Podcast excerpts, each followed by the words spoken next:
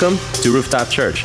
This podcast is part of our Sunday sermon series, where each week we dive into the Word of God and the powerful message of Christ.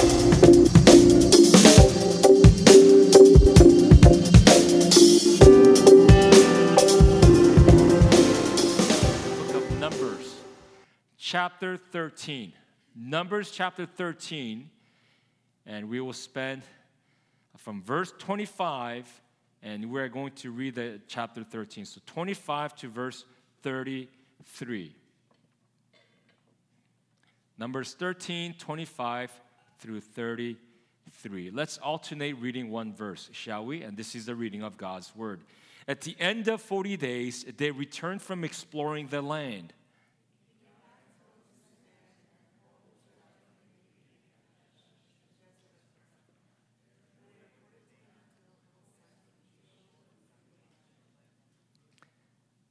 They gave Moses this account We went into the land to which you sent us, and it does flow with milk and honey. Here's its fruit.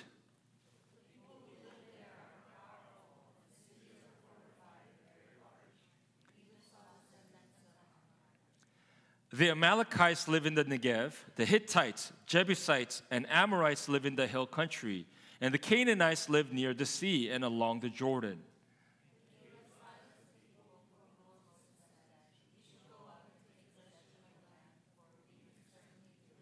But the men who had gone up with him said, We can't attack those people. They are stronger than we are.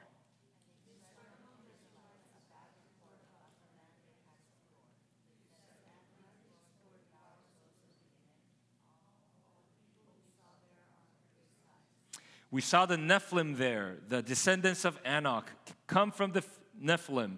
We seemed like grasshoppers in our own eyes, and we looked the same to them. Amen. Let's pray before we begin. God, we thank you for gathering us for worship. And God, we stand in your presence. God, we long to glean from you, Lord, this morning. God, I pray not only for just understanding of the mind, God, I pray that you would just speak to into our hearts. Would you fortify our faith, Lord? God, we yearn for the promises of you to be actualized, to be realized, Lord. May your people today, God, be planted firmly in your word, God. God, I pray that uh, we may not die off in the wilderness, God. May we retain our faith, Lord. May we be even stronger during this time of waiting, and God, lead us indeed into the promised land. We pray these things in Jesus' name. Amen. I imagine that every single one of you have asked these questions, or even perhaps now are pondering these questions. And the questions are such that God, what is it that you want to do through my life? God, what is it that you are doing in my life right now? How about this? God, when do I get to experience your goodness? God, when do I get to live and walk in your blessings? If we can be even more frank, we say, God, when is it my turn to get your goodness? When do my promotions come? When do my blessings come? And the last question we may ask is God, where are you? God, are you with me? God, are you still for me? And these are some of the questions in waiting or while waiting, we question the character and even the goodness of God. Friends, today I want to unpack um, the sermons. Sermon really today is about understanding the promises of God and us, we as people of God, that we ought to yearn for the promises of God and what we actually need to do while we are waiting for these promises to be fulfilled. You know, it's my observation as a pastor, as even as a fellow Christian, and I see too many Christians falsely, falsely believe that God's promises are automatic. Many times, you and I believe that when God promises us something, we think the actualization or the realization of these promises are just automatic. We remove ourselves from the interactions of God, we move, remove ourselves from what God commands us along the way of these promises coming to be true. And it's also my personal pain and frustration to see so many people not able to see the promises of God being fulfilled in their lives. I see too many people of God dying off while wandering around in the wilderness because they do not understand the purpose of the wilderness. They do not understand how God's promises actually are coming to fruition. And I want to address these specific areas, three in particular, so that you and I can understand and embrace as God's vehicle and actualizing His will for us. As you, you and I need to understand that, that there is a wilderness portion in, on, on the path onto the promised land, we will face the unknown. And certainly on the way to the promised land, you and I are going to face a lot of giants meaning you and I are going to face a lot of obstacles. So there's a wilderness portion where God is silent. There's an unknown phase where, where, where we are facing the uncertainty and the unfamiliar. And we're certainly going to face a lot of hardships, seemingly the giants in the story that we have just read. First, let's talk about the wilderness experience. A wilderness experience is a necessary component in God's promises. When I talk about the wilderness, understand this. During the wilderness period, God's voice is infrequent. God's interactions with you seem far less than normal. Meaning, during the period of wilderness, even when you pray, you feel like God is not answering to you. Even when you pray, you feel like God is silent. You feel like God is ghosting you. And you and I know how, you, how that feels, right? Or maybe I know how that feels. When people ghost you, there's a clearly message being sent towards the direction of God, but there's not as many messages coming to you. And what happens in the season of wilderness? And I need to let you know, in case that you have never believed this to be true, for you to reach the promised land, you will certainly have to travel through the wilderness. God's promises are not automatic. Better yet, God's promises are never immediate. When God calls you for a promise, you will have to endure through the moments and periods of silence and when God is seemingly not as intimate with you. Does that make sense? You know, we what do we want to do as human beings? We love comfort, do we not? Maybe just me. We love comfort. We love the certainty. We love the grass when it's green. do you guys remember last year when, when man, there was a heavy drought, and, and I got a certainly I got a notice from the city say, hey man, your house, uh, we're in a statewide drought, so please water your garden only two times a week. I designated period were Monday, I mean Wednesday and Friday. And as a good law abiding citizen, as a compliant citizen of my city, I did that, man. It did not go two weeks, and I started to see my grass turn brown and ugly. And I saw some of my neighbors turning, just completely taking the grass out and putting dirt and putting gravel and turning into like a desert garden with brown, reddish rocks and cactus, cacti everywhere. Okay, we're just giving up. And we go through these seasons. When we go through the seasons of wilderness where there's not enough uh, uh, watering happening, we wonder what our lives would look like. But I want to tell you why God necessitates the season of wilderness on the way to the promised land.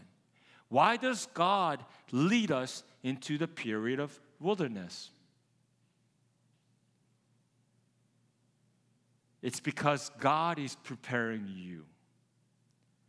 God needs to prepare your character. God needs to prepare personality in you. God needs to mature you so that you will be able to be a good caretaker of the promised land.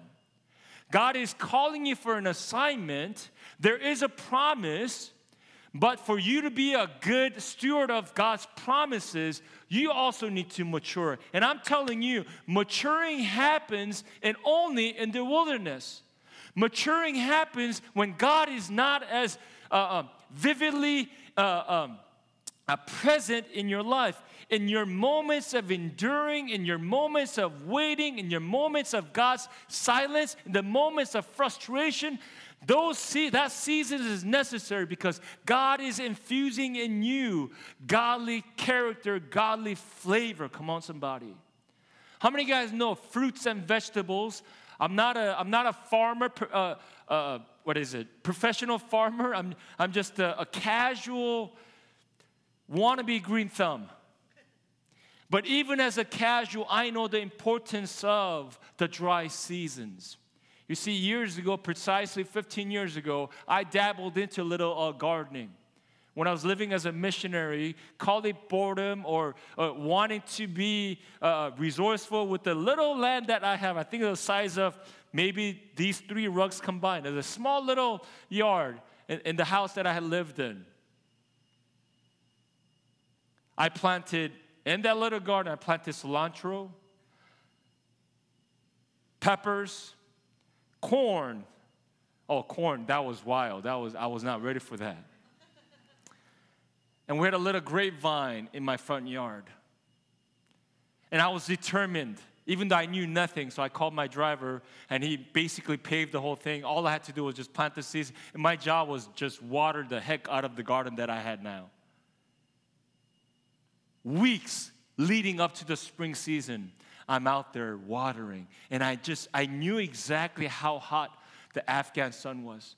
So came around April, I'm like watering it. You know, it's like 80, 90 degrees now by the morning. I'm watering it twice a day because I want to make sure that I want to see all of my crops, all of my plants turning green and, and, and beautiful.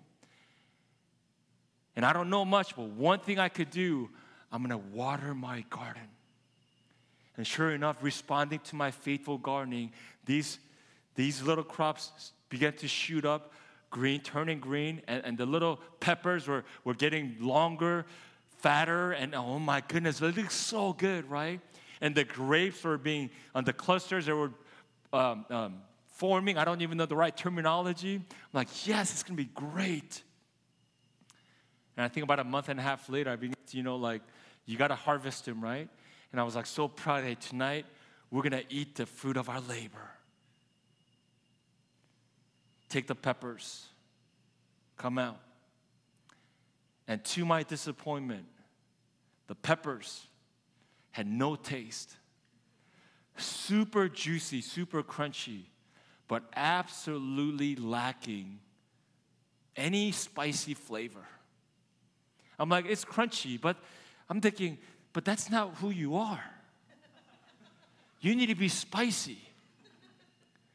So I, I walked over to my neighbor's house and, and I called him uncle. Said, hey, uncle, like what's going on here? Like I've, he's like, and, his, and he turns to me. Oh, that's the way he tastes it, which is a universal language of oh, disappointment.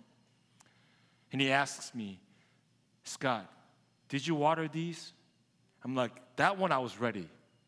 Oh yeah, I did twice a day, every single day. I did it for the past two months. And he said, No. He said, That was your mistake. He said, You don't ever want to water these too much. Because the more you water, the less flavorful it's going to be. When these peppers are drying in the heat, in the dead heat of the sunlight, and it's about to die, that's when the spicy flavor gets built in. See, right then and there, you water them just a little bit and you let it go, thirsting for water, just in the, and then you water again. Says, Scott, how often did you water? twice a day, seven days a week for the last two months. And he said, What about the grapevines? What about the grapes? I said, Uncle, same, same scenario every day, twice a day. And he said, Actually, the grapes, you water them even less. You just let the spring rain take care of it and you leave it alone. I mean, again, I had no idea. You would have done what I had done in the past, given the similar situation. Isn't it funny though?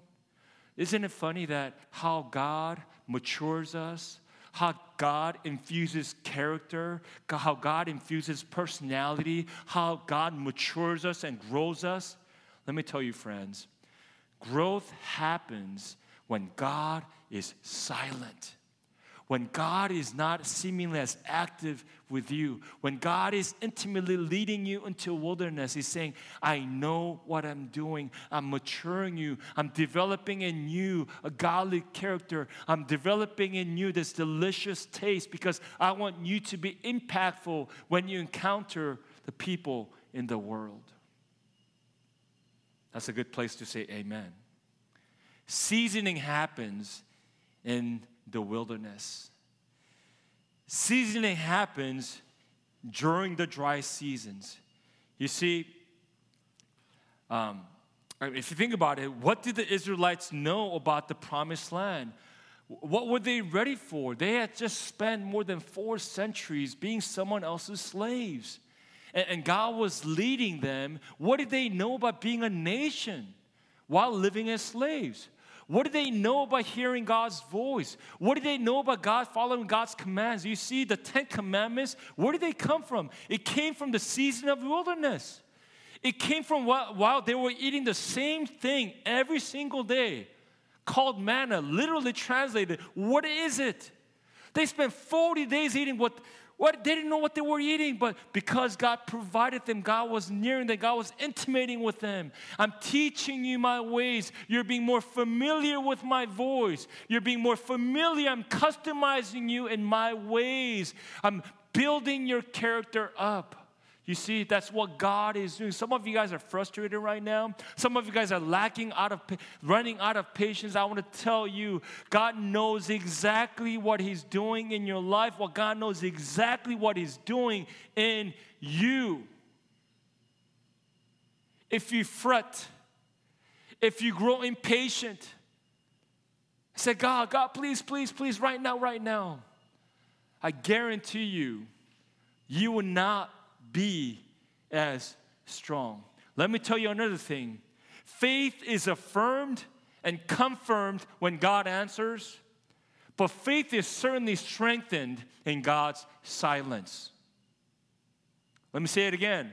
When you, when you pray for something and God answers, God gives it to you right then and there, your faith is what? It's confirmed. It's affirmed. Oh, this is what I believe. This is what I pray for. And this is what God did. Amen. Hallelujah. Praise the Lord testimony. We testify, right? But faith is only strengthened in the period of waiting. When we are still journeying through the season of uncertainty, that's when faith is being strengthened. When you're waiting. So while we are waiting, the longer we wait, I'm not cursing you by the way, guys. I'm not I'm not praying for you that God would never answer you for a long time. But if the reality is you and me through the course of our lives, there are many things that we had to wait a very long time for. A relationship, a breakthrough in profession, a business idea, family building, whatever it is. If we had experienced waiting for th- certain things from the Lord, Know that God is strengthening your faith. God is strengthening you. God is building character. God is readying you so that you may be a capable steward of the promise when you do see it fulfilled. You with me? Second lesson I want us to pay attention to is this the promised land always passes through an unknown territory. You know, after I wrote that this morning as I was reading, I don't know if that makes sense. But here's my gist the promised land always lies beyond the unknown. You have to pass through many uncertainties. You have to pass through much of unfam- uh, the things that are unfamiliar to you before reaching the promised land. Check out this verse. This is actually chapter 14, verses 2 through 4. And these are the Israelites speaking. If only we had died in Egypt or in this wilderness. That is not a statement of uh, praise, by the way, that is not them uh, speaking of out of joy. Okay, if okay, if only we had died in Egypt or in this wilderness. Why is the Lord bringing us to this land only to let us fall by the sword? Our wives, our children will be taken as plunder. Wouldn't it be better for us to go back to Egypt? And they said to each other, We should choose a leader and go back to Egypt. Guys, think about this. They're saying that they would rather return to a lifestyle of a slave than being continuing to journey on in the wilderness with all of the freedom the wonderful promises of them having a nation of their own they're saying you know what? I'm going to forego the promised land. My life was better when i was a slave. They like the idea of having different meals, eating something other than manna, you know? They like that they wake up every day, they know exactly where their workplace is, they know exactly what time to get to work by. Say, you know what? I think life of being a slave is better than living here in the wilderness. Think with me, how crazy is that? They chose the certainty of slavery than the possibility of freedom.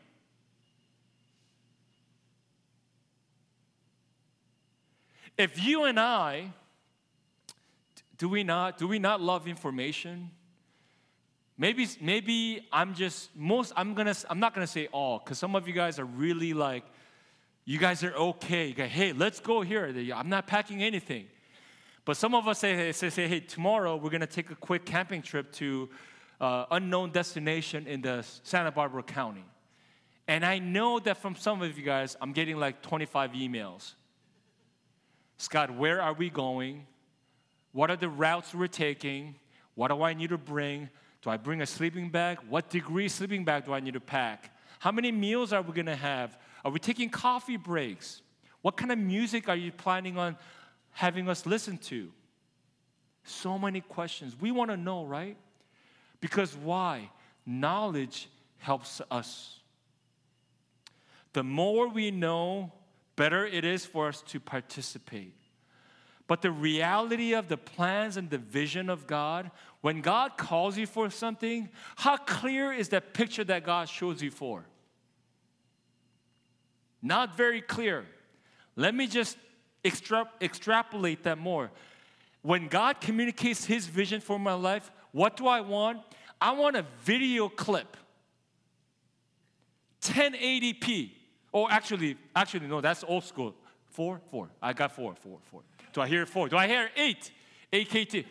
Okay, 4K is good enough. God, show me in 4K quality and UHD, 80 what? 80 inch TV. 80 is the biggest TV that I've seen in someone's house. 80. God, um, show me with clarity. God, I want to see the pores of my vision statement. God, I want to feel it. But isn't God old school in that He takes snapshots? Here's a plan for your life. It's clear, but it's just a snapshot. It's a still photo. I would have to use all of my imagination for God's vision to be actualized in my life. Oh, so frustrating. And when we get there, God says, you know, here's the next step. God's old school like that. God has always been true in that way ever since the Old Testament. Because why? The more you know, less faith you're going to exercise. The more I show you, you're going to be less dependent upon me. So the less I show you, the less you know, your relationship with me is going to be much, much healthier. One snapshot here, one snapshot here. By the end of it, God's a masterpiece, master artist, and is putting the mosaics together, one piece at a time. You look back and say, wow, we get surprised. Better than the 4K video clip. How many guys know the promises of God always necessitates you facing the unknown? If I asked you this question, what would your answer be? What is the opposite of faith?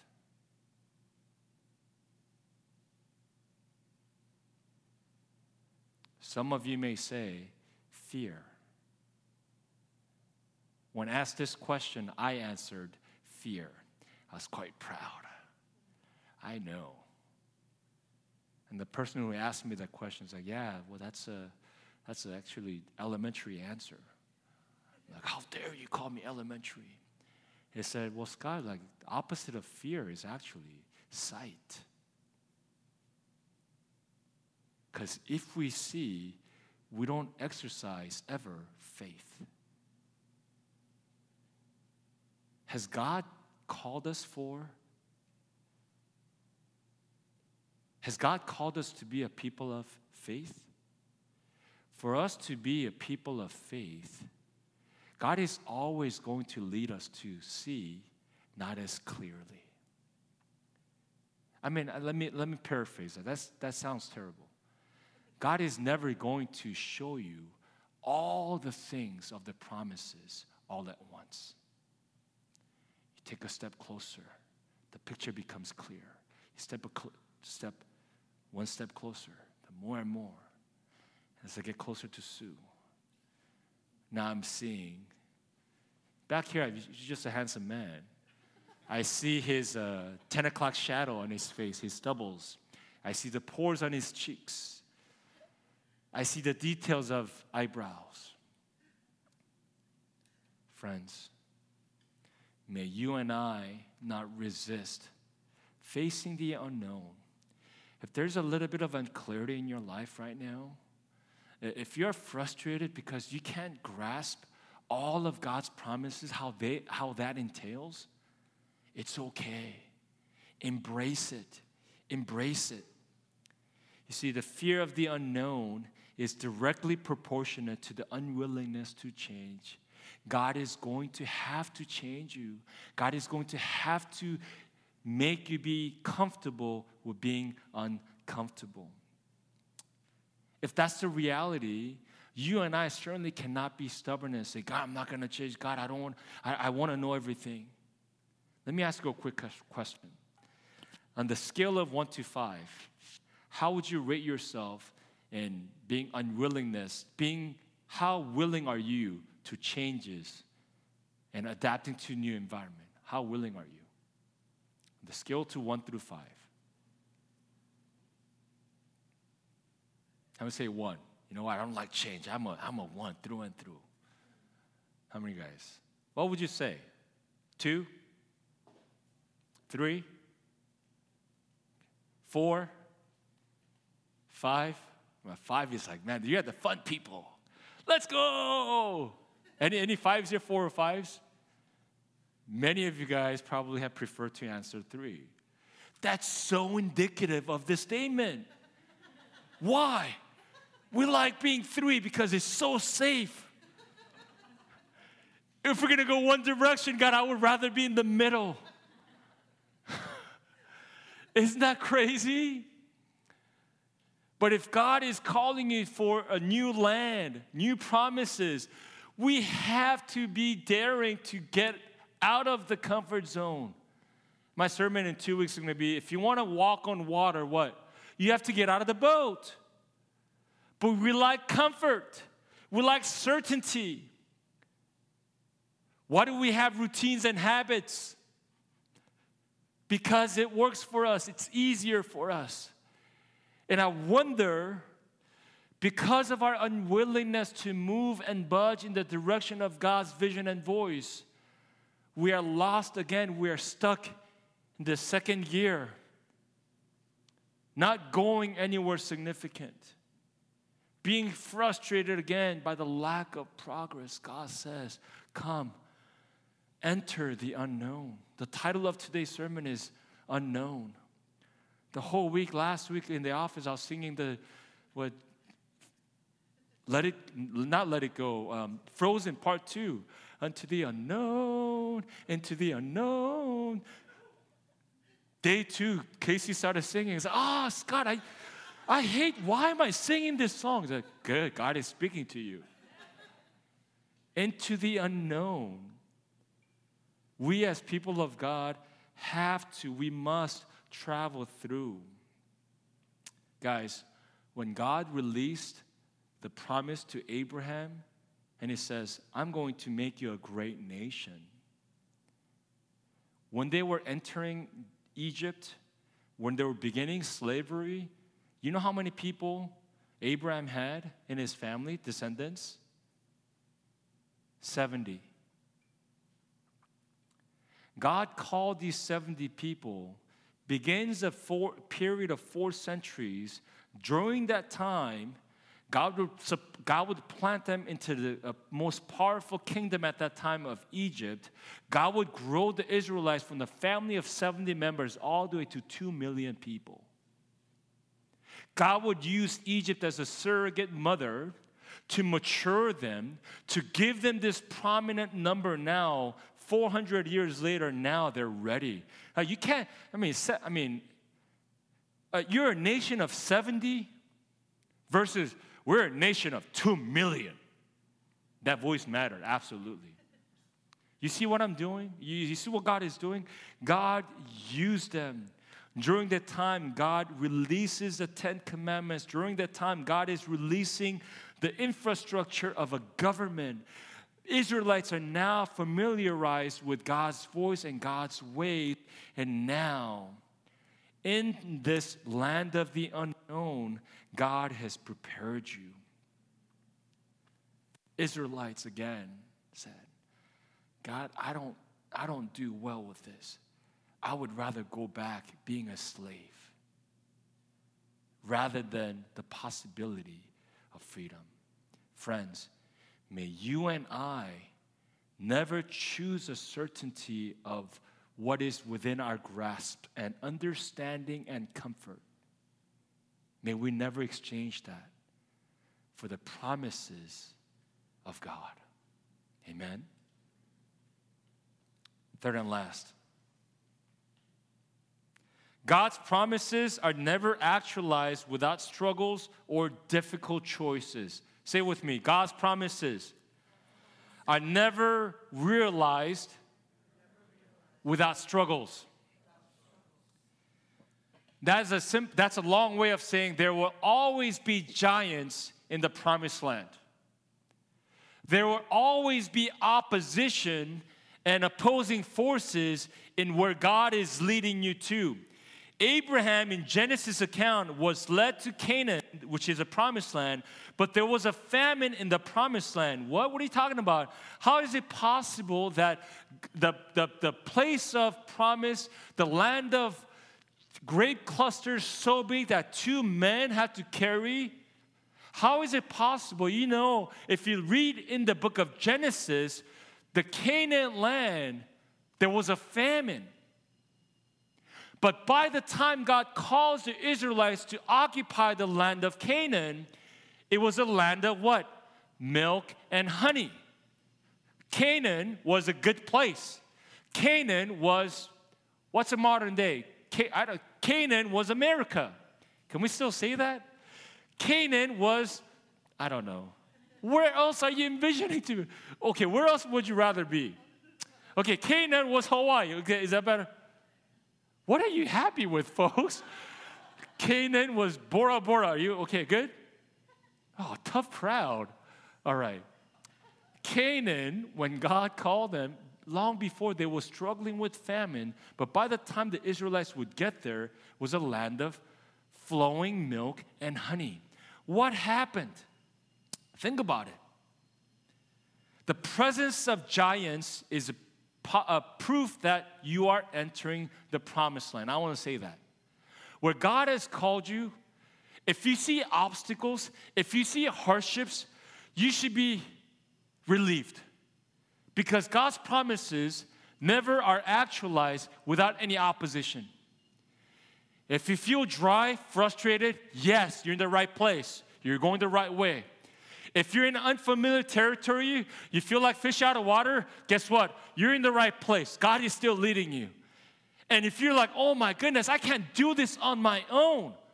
This is too way beyond my understanding. I'm not equipped for this. Guess what? Be glad again because the presence of the giants is po- proof positive that you are entering the promised land. Many people, when we talk about God's promises and God's vision, we think there's going to be a red carpet rolled out for you. They think there's going to be a limousine service waiting for you, sir. Thank you for uh, enter, arriving here at the promised land. Please, right this way. No, no, no, no, no. That's not going to happen. You are surely, you are sure to face the giants in the land. There will be struggles. Let me read for you Deuteronomy chapter 6, verses 10 through 12. When the Lord your God brings you into the land he swore to your fathers, to Abraham, Isaac, and Jacob to give you, a land with large, flourishing cities you did not build. Mark that word houses filled with all kinds of good things you did not provide, wells you did not dig, and vineyards and olive trees that you did not plant. Then, when you eat and are satisfied, be careful that you do not forget the Lord, who brought you out of Egypt, out of the land of slavery. Joshua chapter 24. So I gave you a land on which you did not toil, and cities you did not build, and you live in them and eat from vineyards and olive groves that you did not plant. So God is saying a lot of, hey, you didn't do this. You're not responsible for this. Hey, you didn't prepare this. You did not plant the olive trees, the grapes, all of this. God is not dissing you here. You know what the scriptures are telling me? I planted other people so that I'm preparing for your arrival. You think about do you know why there were giants? Do you know why there were many giants in the land of Canaan? Because God prepared the giants to be there to ready the land for the arrival of the real owners of the land. The giants did all the work. Come on. That's good news for us. God prepared for you sovereignly. These giants, I, I don't know, I mean, the, the sons and daughters of Nephilim, Nephilim are just giants. I imagine at least these dudes were like eight feet tall, at least, minimum. When I have to dig 10 times, these guys have to do what? Just one dig, that's it. There were a lot more proficient and a lot more trained workers than the Israelites ever dreamed of. So, for you and me, when we are going into the land of the unknown, when we are passing towards the promised land, fear not when you hear of opposition when you run into roadblocks, when you run into people that you're unfamiliar with, celebrate because God has planted them to ready the soil for your arrival. May you and I never give up. May you and I never, uh, what is it? Never fear the giants occupying where God is calling us to be. Because why? The presence of giants is a proof that you are entering the promised land. Are you facing difficulties today?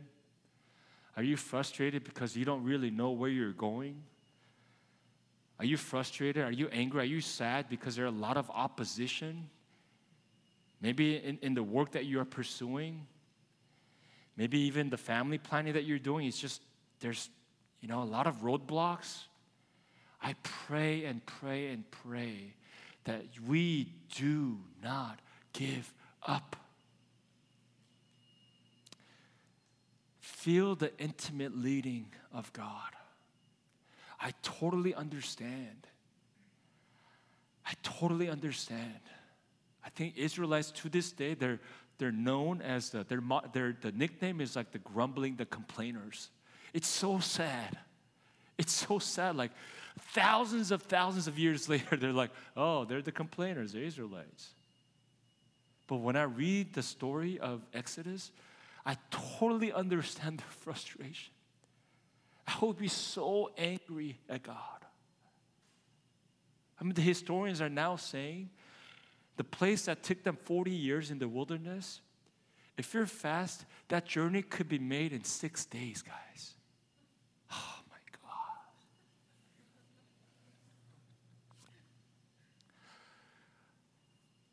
God is so inefficient, is He not? God, six days, not even six months, not even six years, not even 16 years. For 40 years. Can you imagine these guys? These guys have must been expert hikers, like tour, automatic tour guides, two million Jews. Like, I know this mountain, I know this trail, like back of my hand or palm of my hand or whatever you're more familiar with, back and front. 40 years. That's a long time, guys. But it was all by God's design. So, can we not give up? Amen? Can we be strong? Maybe. Does that mean we can still celebrate and we can still worship God? Absolutely. Does that mean your turn will certainly come? Oh, yeah. Does that mean my breakthrough is on the horizon? Absolutely. Enemy will say, Oh, you will never get yours. Satan will say, Oh man, not you. Oh, look, look at the life that you've been living. No, hold on to the promise of God. Some of you parents, you need to be resilient people. You know what you and I are responsible for our children? You know what the next generation is craving for? Actually, they don't even crave it because they don't even know they need it. You know what they need? They need grit. You know what they need? They need patience. We're living in a generation that if there's a slight lag on turning up that next page, www.whatever.com, if there's a slight blankness, we get so frustrated. Next time you go to the hotel with your kids, see how long it takes when they ask for Wi Fi password. Nanosecond. What's the, what's the Wi Fi? Or oh, maybe that's some of you guys. we must not be impatient people. God needs some time to do his work. Let us not forget. Let me invite the praise team to come on up. As I wrap up this sermon, was this okay, guys? A lot of changes coming for your life, a lot of big shifts coming. Welcome them, ride the wave. Let's not settle for doing the same thing over and over and over again. I'm going to read for you a list of names.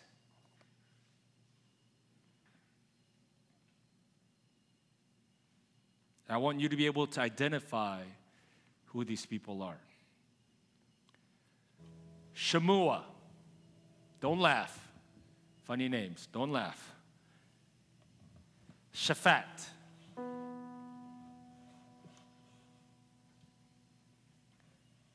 Igal, Palti,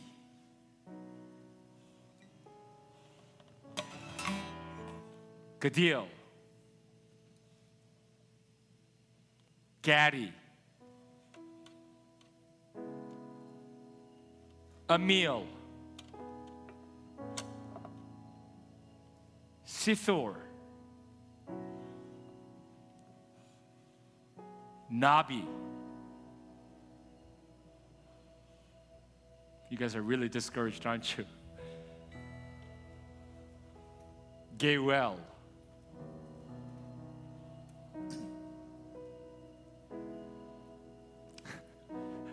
You're hoping, Scott, read the correct version, man. Not one name.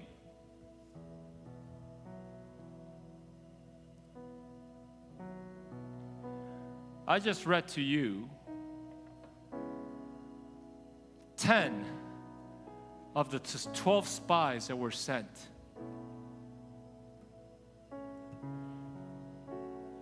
Which those spies came back and reported to their leader Moses. We saw the scrapes so big that we could not carry. But we also saw many giants that we would never be able to handle So these 10 came back and advised Moses that's not where we should be. It's great that God has called us for the promised land. It's great that that land has our name on it, but they are too mighty. It will be too difficult. The two names that I haven't mentioned to you are by far the more popular one, which some of you have named your children after Joshua, Caleb, mighty warriors and generals that would eventually succeed the leadership of Moses and will lead the Israelites to be God's chosen people. How is it possible that same people at the same time travel to the same land and saw the exact same thing?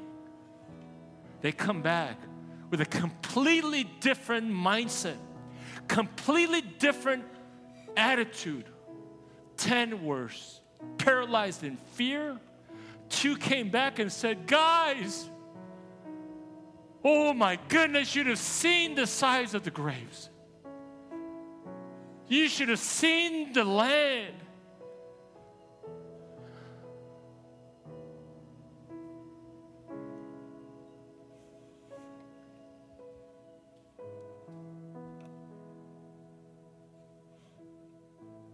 May we not be derailed by majority. May we not be sidetracked by what is familiar to us. But man, may your faith and my faith be defined by man. And to the unknown we go, God. God, call us for something bigger than our abilities. God, call us for something that makes sense in our own minds. But God, call us for something greater and God, let us hop on and enjoy the journey, God.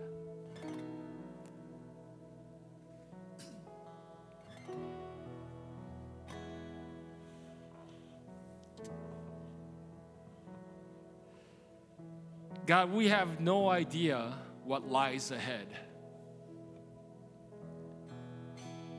But God, we want to say yes if it is you leading us. If it is you calling us, God, we want to say yes. Because we know that you will be with us. You will accompany us because that's the promise you made for the Israelites. And God, that you will one day allow us to be living in the land of promise our character will have been developed. We will have been fully matured, God.